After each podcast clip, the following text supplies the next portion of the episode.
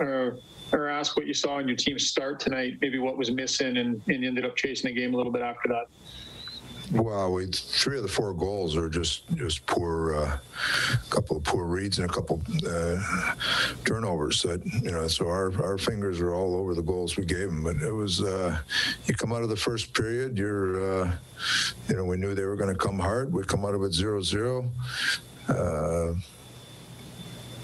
We got to pick up the pace a little bit and then made some mistakes to get behind. We got ourselves back in the game and then we made another mistake to give it away overall, you guys have been going pretty good here, Dave. But it, but it's two in a row. Is there a, is there a common theme in these two, or is there something that's fallen out of your game the last few nights? No, we're we're, we're just. Uh, we'll continue to pound away here. We got to continue to get better. It's you know when we were winning, it wasn't too high, and when you're losing, you're not too high. You just got to make sure you're focusing on what the next game is and what you got to do to be uh, to be better. Mark Spector, Sportsnet.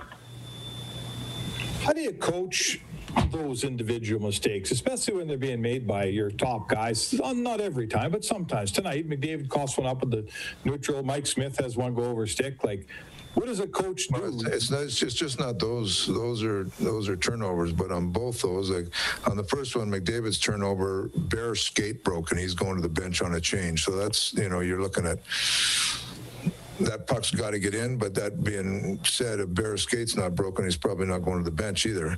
Um, the Smith one's a bad one. It uh, it bounces, but to me, I think our defensemen should go help him more too. So there's some things that that go. It's just not one turnover. There's some things that go into into uh, the repercussions of a turnover that you should be able to clean up. But there, there, uh, there's some lessons to be learned from that game, and and uh, we've got to be better uh, come Wednesday night okay, this correct me if I'm wrong on this, but it seems to me the minute it looks like Smitty is going to play a puck, the plan has always been for the defenseman to spread out, right, to go away and get be passing targets. Now to, in that play, they certainly avoided him, and it's.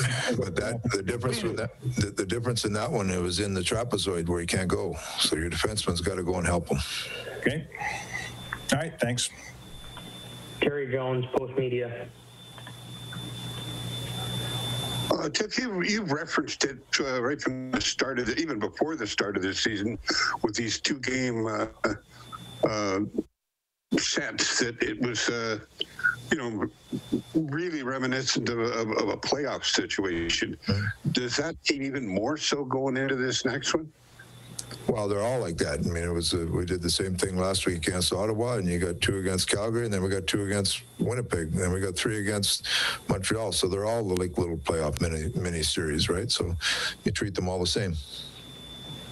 Uh, but the situation with Calgary and uh, being Calgary, and uh, with Darryl involved and everything like that, uh, you don't. Uh, it doesn't change our, our whole division. You got to take care of yourself. Whoever you're playing the division, you're playing the same teams over and over again.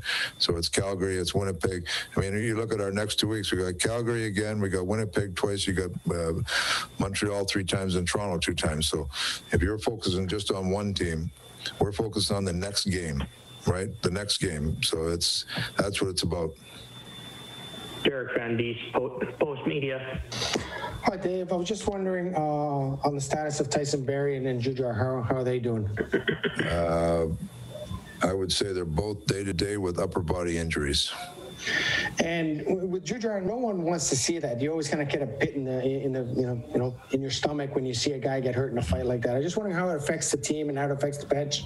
And it you know it just seems like everyone, everybody, even both benches, are a bit somber after that. Well, yeah, you're exactly right. You never like to see it, but you know, Jude was uh, was feeling all right after the first period. Guys come in, he was feeling all right. So we'll see where it goes. Jim Matheson, Post Media. And the situation with Barrie, he looked like he was trying to come back in the third period. Was that was that just a, a, a veteran saying, "I'll give it a shot and see"? Because he came to the bench, obviously. Yeah, he came to the bench and then didn't didn't feel right, so left again. And is that difficult having just five defensemen pretty much for 40 minutes? How difficult is that?